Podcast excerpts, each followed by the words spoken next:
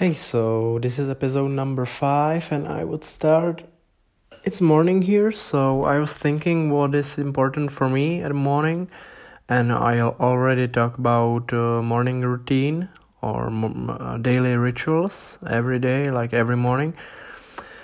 But I was thinking about when I was posting or commenting on uh, on the Instagram posts that yeah i've yeah i, I know already. I've remembered. Uh, i've posted uh, yesterday a post about daily routine morning morning routine. But it it doesn't matter if you are a night owl so you need to go to sleep late or maybe sleep early when it is 3 a.m i don't know if it's early or late but it doesn't matter if you like to sleep till 10 10 a.m or like 5 a.m and you're going you're going to sleep earlier than the the man who is or the guy who is getting up at 10 but there is important that uh, daily routine or like uh, time time management that you have your day planned uh, all day is planned because when you don't have it you will just you will be lost. You will plan your meetings yeah that that's it. And what else? That's the same thing i've commented. There was some guy who had like 100k following and he's like helping brands and something and he he thanked me for that post. Or it was a repost really but he thanked me.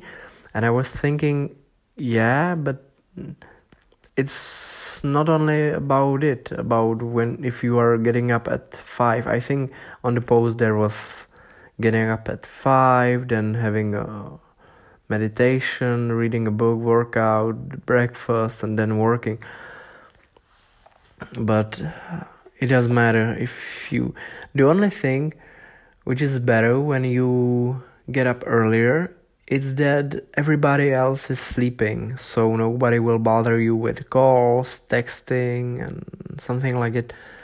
Or if you have like a crazy friend or or you are you you have friends or entrepreneurs who are doing the same thing so get getting getting up early earlier they will not call you in in this time right?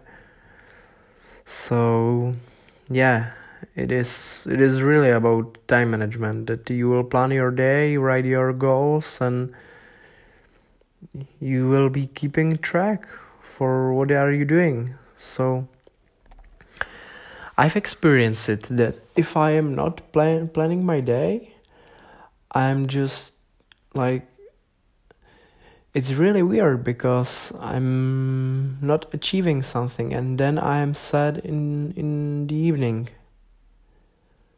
When I don't plan in the morning, I'm sad in the evening because I haven't achieved something planned.